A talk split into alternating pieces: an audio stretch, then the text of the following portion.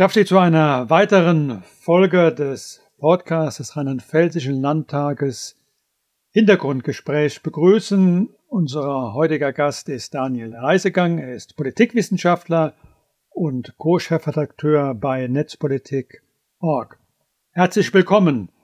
Wenn wir jetzt heute hier uns äh, austauschen, es finden äh, bundesweit eine ganze Reihe Spontandemonstrationen statt gegen Rechtsradikalismus, äh, gegen die AfD statt. Das wäre ohne soziale Netzwerke undenkbar, dass so kurzfristig Demonstrationen mit solchem Nachhalt stattfinden können. Es kann auch zu demokratiestärkenden Zwecken genutzt werden. Ja, den, ich würde sagen, fast zivilgesellschaftlichen Aufbruch, den wir gerade erleben, der ist in der Tat ohne soziale Netzwerke nicht zu denken. Er ist auch ohne Medien nicht zu denken. Also die Initialzündung gewissermaßen hat ja das äh, Nachrichten äh, Portal Korrektiv gegeben, aber alles, was jetzt gerade stattfindet, ich, vielleicht ist das, was man unterm Strich sagen kann, findet gerade verstärkt und bestärkt durch soziale Medien statt. Also sei es die die Bauernproteste, alles, was um die AfD herum passiert, äh, als auch die, die Proteste jetzt gegen die AfD, die zunehmen. Das würde ich unterstreichen, absolut. Sie haben es an anderer Stelle auch gesagt, das ist 2024, wird, glaube ich, ein ganz, ganz wichtiges Jahr. Äh, in 40 Staaten finden Wahlen statt. Bei uns hier die Europawahl, in zehn Ländern die Kommunalwahl und in neun Bundesländern Wahlen, von denen wir nicht wissen, wie sie ausgehen werden. Es kann sein, dass die demokratischen äh, Parteien äh, dort nicht mehr äh, die Mehrheit haben, um Regierungen zu bilden. Und ich glaube, alle Wahlen werden ganz entscheidend auch in den sozialen Netzwerken geführt. Ist das zukünftig bestimmt darüber, wie Wahlen ausgeht? Vielleicht sogar, ob Demokratie im Bestand gesichert werden kann oder nicht? Ja, ich meine, wir beobachten das ja schon seit einigen Jahren, also seit 2015, 2016. Das ist ja so der Zeitraum, wo Brexit und Trump so eingeschlagen haben und wo wir auch spätestens mit Cambridge Analytica und dem Skandal um dieses britische Unternehmen wissen, wie wichtig und wie groß der Einfluss ist, ähm, der über soziale Netzwerke ausgeübt wird auf Wahlen. Und ähm, angefangen hat das, ich erinnere mich zumindest persönlich so daran, 2008 mit der Wahl Barack Obamas, dass die sozialen Netzwerke interessant wurden und wichtig wurden, auch für die WahlkampfmanagerInnen.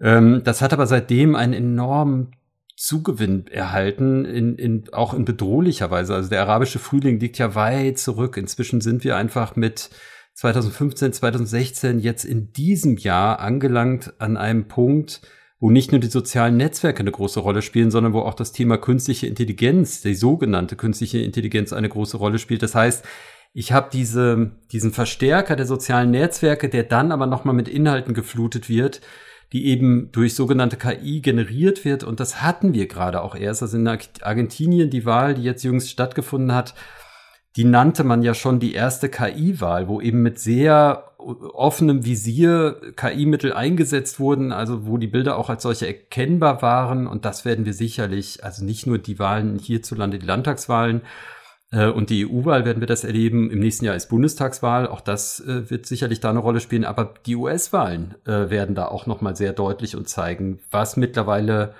möglich ist, was uns droht. Und daher denke ich, alles, was im Netz stattfindet, und leider ist das Internet ein großer Teil davon, sind eben die sozialen Netzwerke. Ähm, das wird wahlentscheidend sein, was dort stattfindet. Und da spielen Deepfakes, sogenannte, und eben Fake News, also äh, eine große Rolle und wichtige Rolle, ja. Ja, und äh, die Art und Weise, wie dort äh, kommuniziert wird, das ist ja äh, motiviert, auch Sie haben es so genannt, von dem Plattformkapitalismus, also mit der äh, Zielsetzung, äh, zunächst mal dort die Daten äh, der Nutzer aus kommer für kommerzielle Zwecke äh, zu nutzen und äh, damit auch Interessensgruppen äh, äh, zu steuern. Das war nicht äh, vorgesehen, um politischen Einfluss zu nehmen. Aber wir merken ja, dass es eben genutzt wird, um politischen Einfluss zu nehmen, Desinformationen zu verbreiten. Aber wir bestimmen nicht mehr die Regeln, wie dort kommuniziert wird, diese Regeln werden von internationalen Konzernen bestimmt, über die demokratisch gewählte Vertreter hier in Deutschland und Europa vom Grunde keinen wesentlichen Einfluss haben. Ja, so ganz würde ich das nicht unterschreiben. Wir haben, das ist ein kleiner Hoffnungsschimmer, ähm, den Digital Services Act und den Digital Markets Act auf EU-Ebene, der jetzt auch gerade in Deutschland diskutiert wird im Bundestag, verhandelt wird und dann ins digitale Dienstegesetz umgesetzt wird. Also es gibt zumindest nach vielen, vielen Jahren, und da haben Sie zweifelsohne recht, es hat ewig gedauert, bis überhaupt mal sich des Problems angenommen wurde in juristischer, politischer Hinsicht. Ähm, haben wir jetzt aber endlich Ansätze, eine Regulierung, ähm, ich sag mal, über das große Meer hinweg zu versuchen und ähm, dort mit Strafzahlungen und strengeren Regularien ähm, endlich die Konzerne in die Pflicht zu nehmen. Aber das alles wird das eigentliche Problem nicht lösen, vor dem wir stehen. Und das lautet, diese sozialen Netzwerke, ähm, Facebook, Instagram, X, vormals Twitter, ähm, Instagram und alle, die es da gibt, sind alle Algorithmus getrieben. Das heißt, sie wollen uns so lange wie es geht in den Netzwerken halten, um Werbung anzuzeigen.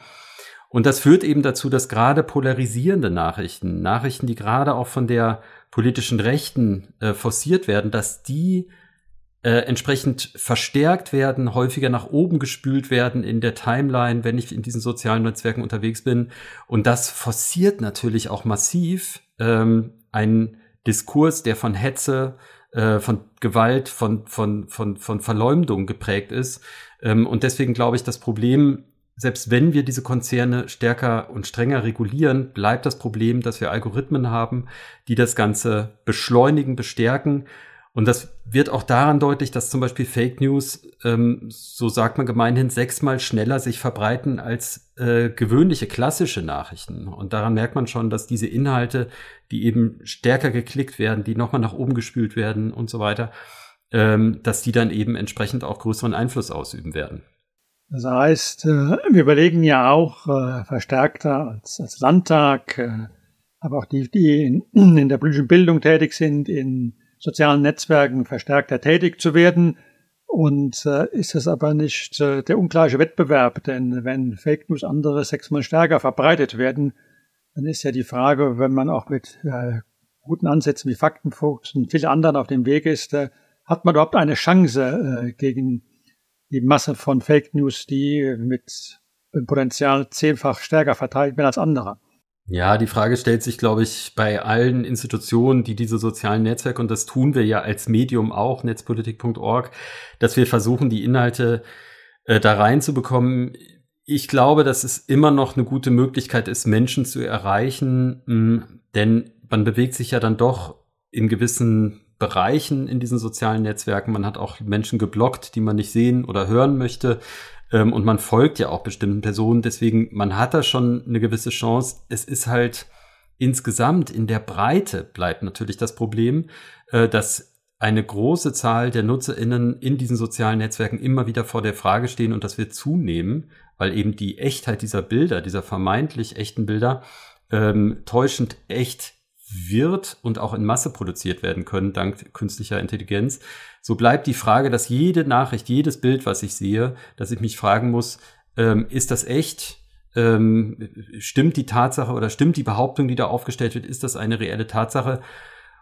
Und hinzu kommt aber vielleicht noch etwas weiteres, dass wir inzwischen bei Medien ja auch beobachten, dass die Systeme künstlicher Intelligenz in den Redaktionen einsetzen und dann selber mitunter auch Inhalte produzieren, wo man nicht mehr ganz sicher sein kann, ob die wahr sind oder nicht.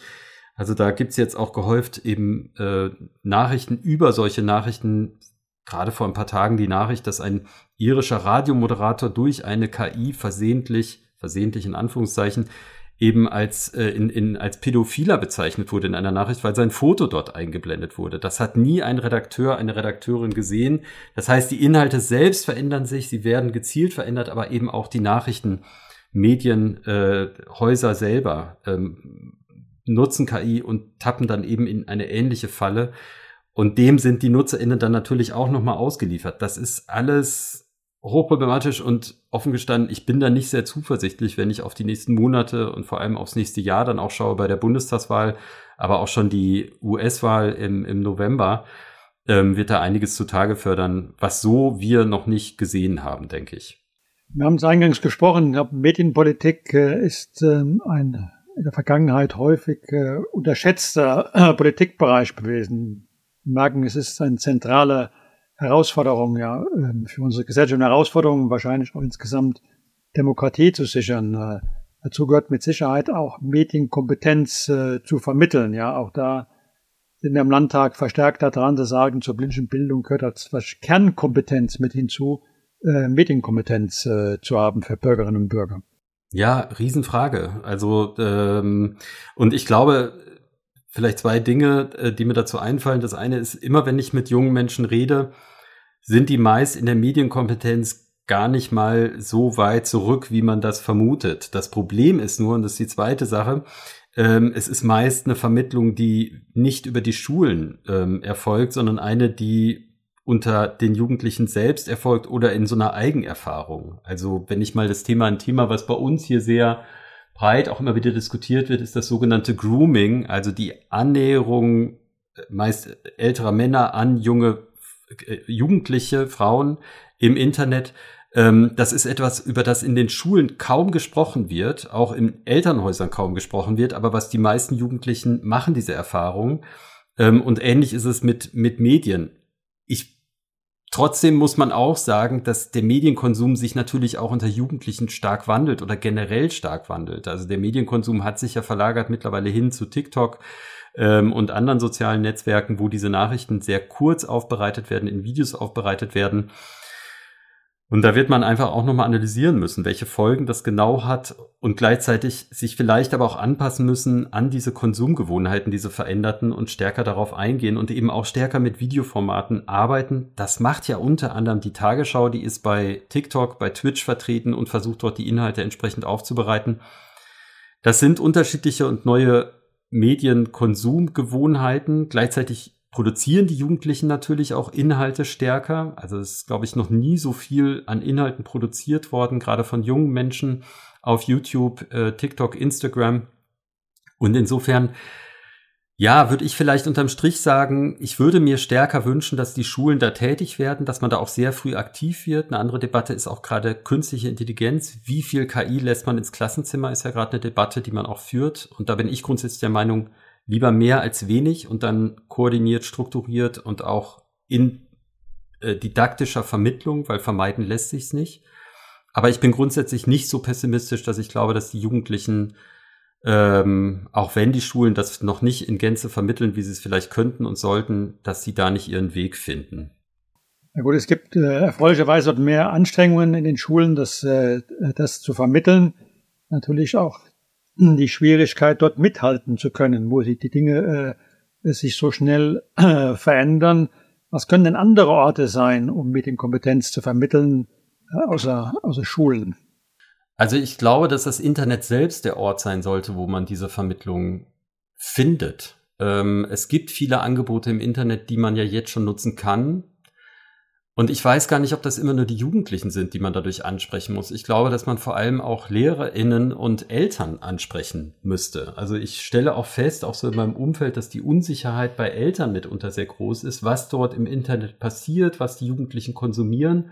Und ich glaube, dass das Elternhaus oder zumindest Vertraute im elterlichen Umfeld äh, eine Rolle spielen können, um Fragen zu beantworten, ähm, meist sind es ja die Älteren, die die Jüngeren fragen, aber mitunter kann man auch das Gespräch ja mal direkt suchen und nachfragen ähm, und diese Erfahrung machen. Also zum Thema Grooming habe ich meine Nichten zum Beispiel mal sehr äh, neugierig befragt und die sind damit auch sehr offen umgegangen und ich war dann erstaunt, wie viel Erfahrung sie damit schon gemacht haben. Ähm, und ich glaube, das ist in anderen Bereichen auch so. Und ich glaube, das andere, wenn ich mit LehrerInnen spreche, dann stelle ich dort meist fest, dass dort auch eine große Überforderung ist, ähm, dass sie eben ein iPad für die gesamte Klasse, mehrere iPads bekommen und dann wird gesagt, mach mal digitalen Unterricht. Ähm, und sie selber dann auch erstmal Rat suchen und den dann auch mitunter im Internet finden, mitunter aber auch nicht. Also ich glaube, da ist es die Rolle auch von öffentlichen Einrichtungen dort auch Informationsangebote zu schaffen. Und da würde ich tatsächlich vor allem das Internet und vielleicht das soziale Umfeld in direkter Nähe sehen, dass die dort aktiv werden. Ich war also äh, positiv überrascht, in welchem Umfang auch äh, deren äh, Fortbildungsangebote in diesem Bereich wahrgenommen haben, auch gerade in, in Zeiten von Corona in wirklich gigantischem Ausmaß. Aber in der Tat, dort kann noch deutlich, deutlich mehr gesehen. Ich bin auch äh, Vorsitzender Volkshochschule in Rheinland-Pfalz. Also wir sind auch äh, äh, stark dort äh, engagiert, ja auch Älteren dort die Kompetenz ermitteln. Da ist eine hohe Nachfrage, ja. Auch die äh, wollen natürlich äh, auch wissen, woher stammen Informationen, wie kann ich äh, diese beurteilen und richtig einordnen. Ähm, aber da muss man motivieren, auch mehr zu tun in diesem, äh, in diesem Bereich. Die Frage ist, äh, wir sind ja auch äh, dort ähm, in den sozialen Medien aktiv. Wir haben uns entschieden, von ehemals Twitter, heute X, äh, auszusteigen, weil wir das nicht mehr verantwortbar hielten. Was macht ähm, eigentlich ähm, Netzpolitik.org äh, in diesem Bereich? Ja, da sind Sie uns quasi einen Schritt voraus, möchte ich fast sagen. Ähm, wir diskutieren das intensiv. Also es ist so, dass wir diese Kanäle gerade X, Formats Twitter, aber auch Facebook und andere ja. nutzen wir weiterhin sehr passiv. Das heißt, unsere Inhalte werden dort zur Verfügung gestellt, aber das Unbehagen wächst seit Monaten und ähm, es ist so wie, also grundsätzlich ist ohnehin das Verhältnis zu sozialen Medien so ein ambivalentes. Einerseits ähm, hat man da die großen Konzerne, die die Kontrolle über diese sozialen Netzwerke haben. Auf der anderen Seite ist das eben ein Ort des Austauschs, der aber insofern nur so ein halböffentlicher ist, weil die Regularien dort gelten, die die Konzerne in, in, in, instand gesetzt haben. Ähm, aber gerade bei Twitter und äh, Schrägstrich X ist es so, dass wir sehr intensiv darüber diskutieren und ich würde auch sagen, nicht mehr lange dort sind. Die Alternativen, das ist halt so ein bisschen das Problem, äh, sind halt nicht sehr groß. Also wir haben äh, Twitter ähm, und wir haben Blue Sky inzwischen und wir haben Threads, ähm, was von Instagram kommt, oder beziehungsweise Meta. Äh, und wir haben Mastodon. Und das Lieblingsfeld, auf dem wir uns da bewegen, ist natürlich Mastodon, weil es halt fernab jeder Konzernstrukturen ist, weil es keine Algorithmen gibt ähm, und weil wir dort auf eine Community treffen, die zumindest für unsere Themen ähm, sich interessiert, also besonders interessiert, das mit in anderen Netzwerken auch so. Aber ich habe so den Eindruck, dass sich insgesamt so die Entwicklung eher dahin entwickelt, dass wir kleinere, vertrautere Räume, ähm, Schrägstrich soziale Netzwerke aufsuchen und es nicht mehr so dieses große weltumspannende Netzwerk äh, geben wird, sondern tatsächlich eher diese kleineren Räume. Und da ist Mastodon äh, für uns sicherlich äh, einer der, der zentralen neben anderen und Twitter X ähm, ist, gehört sicherlich sehr bald schon der Geschichte an, wäre so meine äh, Mutmaßung, zumindest für den, für den breiten Teil der Bevölkerung. Mastodon äh, äh, nutzt ja bereits Activity-Pub-Protokolle, ja. Äh, Threads äh, überlegt es, Sehen Sie da eine, eine große Zukunft, dass man eben darüber eben nicht verhaftet ist äh, in, in, in einem Netzwerk und äh, größere Flexibilität hat als, als Nutzer und ja, dieses Protokoll ist quasi ein offenes Protokoll. Also man muss sich das so vorstellen, dass es ein, also im Gegensatz zu der, zu den alten sozialen oder klassischen sozialen Netzwerken wie Facebook oder eben auch Twitter oder Instagram, ähm, haben wir es da bei Mastodon eben nicht mit so geschlossenen Communities zu tun, diesen Walled Gardens, wie man sie im Englischen nennt, diese mit hohen Mauern umzäunten ähm, Gärten, sondern es sind offene und auch ähm, übertragbare Daten, die ich dort habe. Und das schafft eine Offenheit, ähm, die ich so bisher in den sozialen Netzwerken nicht hatte. Und das ist natürlich ein großer, großer Vorteil. Und ähm, Warum das gerade passiert, kann ich nicht genau sagen. Da kann man nur mutmaßen. Aber der Konzern Meta, wo eben auch Facebook und Instagram zugehört, aber eben auch das neue Threads, was so eine Twitter-Kopie ist, das hat sich entschieden, tatsächlich diesen offenen Standard ähm, zu nutzen und damit anschlussfähig zu sein für diese offeneren, äh, nicht kommerziellen Netzwerke. Das birgt die Gefahr, so mutmaßen einige, dass das eben zu einer Kolonialisierung quasi führt durch die großen Konzerne in diese sehr offenen Strukturen. Das kann aber auch, sagen die anderen, dazu führen, ähm, dass wir insgesamt eine größere Offenheit zwischen den Netzwerken haben. Ähm, und ich hoffe gerade noch, dass es zu mehr Offenheit führt. Das wird sich gerade auch in diesem Jahr zeigen. Da wird äh, Threads ähm, stärker nochmal da vorangehen und sich weiterentwickeln. Und warum das passiert, ist schwer, schwer zu sagen. Es kann letztlich damit zusammenhängen, dass Mark Zuckerberg eben auch hofft, auf diese Weise Twitter noch den Todesstoß zu versetzen und die letzten ähm, dort noch wegzuholen und auf seine Seite zu ziehen, indem es eben sich offener ähm, anbietet, als, als das Twitter tut. Aber warum das so ist, ähm, das weiß im, im Zweifel nur Mark Zuckerberg. Aber da zeichnet sich was ab, was erstmal eine grundsätzliche Veränderung ist, hin zu etwas mehr Offenheit. Ähm, naja, weniger Kommerz möchte ich nicht sagen, das gibt es nur bei Mastodon, aber zumindest eine Offenheit hin zu anderen Netzwerken und damit wäre schon einiges gewonnen, ja. Wenn wir so äh, diskutieren, äh, nehmen wir immer Prozesse wahr, die vom Grunde äh, konzipiert werden in den USA bei den bei den bei den großen äh, bei den großen Konzernen. Also wir sind da interessierte Zuschauer, ja, und beobachten äh, Prozesse und können dann entscheiden, äh, welchen vorgezeichneten Weg wir eingehen. Halten Sie es für notwendige Chancen, dass wir uns dort europäisch äh, selbstbewusster auftreten und sagen, wir wir schaffen die Möglichkeit eines eigenen Netzes.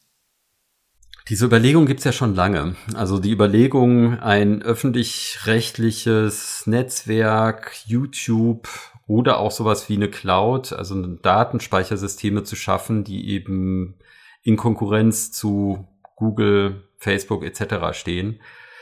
Ähm, diese gesamten Ansätze sind bislang entweder versandet oder sie kamen nicht richtig in Gang von vornherein. Und ich bin da relativ skeptisch, was das angeht, weil ich ähm, mich auch frage, wer der Initiator davon sein soll. Ist das von staatlicher Stelle dann ähm, befördert? Wer trägt die Kosten dafür? Die Kosten sind ja nicht gering.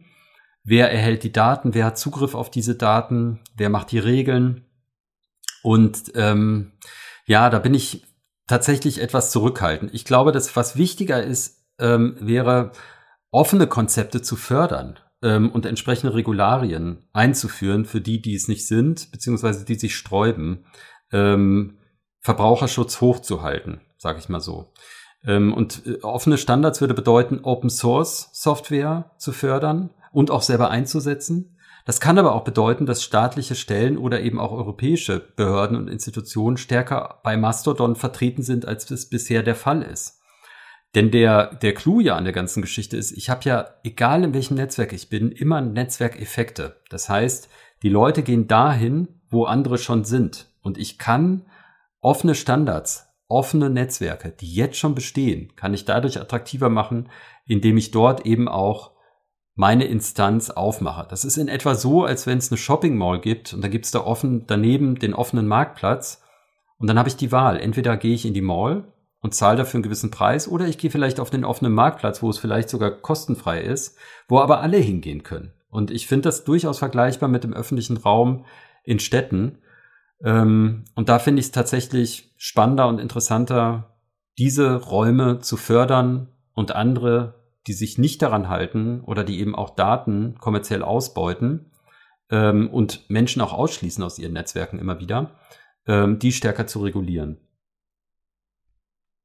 Zumal, vielleicht noch ein Punkt dazu, ich ja, wenn ich eine europäische Alternative schaffe, immer auch in Konkurrenz zu bestehenden Alternativen äh, trete. Also wenn ich ein europäisches Netzwerk schaffen würde, dann würde ich ja gleichzeitig in Konkurrenz zu Mastodon treten oder eben auch zu anderen kommerziellen, aber vor allem auch zu Mastodon, wo ich sagen würde, das ist eigentlich der Ort, wo ich Behörden, äh, öffentlich-rechtlichen Rundfunk und sonstige anderen Medien auch gerne sehen würde ähm, und was genauso gut funktioniert wie bestehende soziale Netzwerke.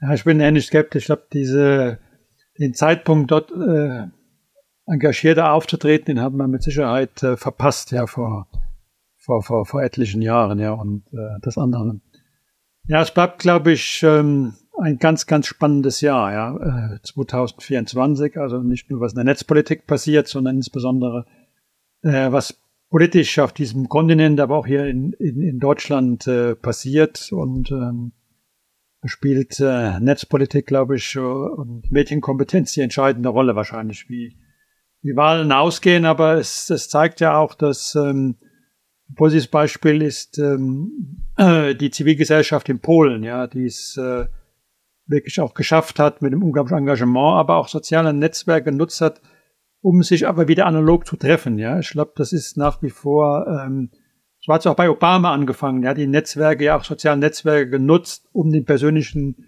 analogen Kontakt zu ermöglichen. Ja, dass da trotz ähm, einer Möglichkeit in sozialen Netzwerken darin auch eine große Möglichkeit äh, besteht. Lasse, äh, vielen Dank für das äh, Gespräch. Ähm, aber ich äh, hoffe, wir werden Gelegenheit haben, auch noch häufiger uns auszutauschen, denn ähm, das wird, glaube ich, eine der großen Herausforderungen sein, ähm, wie wir lernen, dort angemessener zu kommunizieren, ja, um Demokratie zu sichern. Musik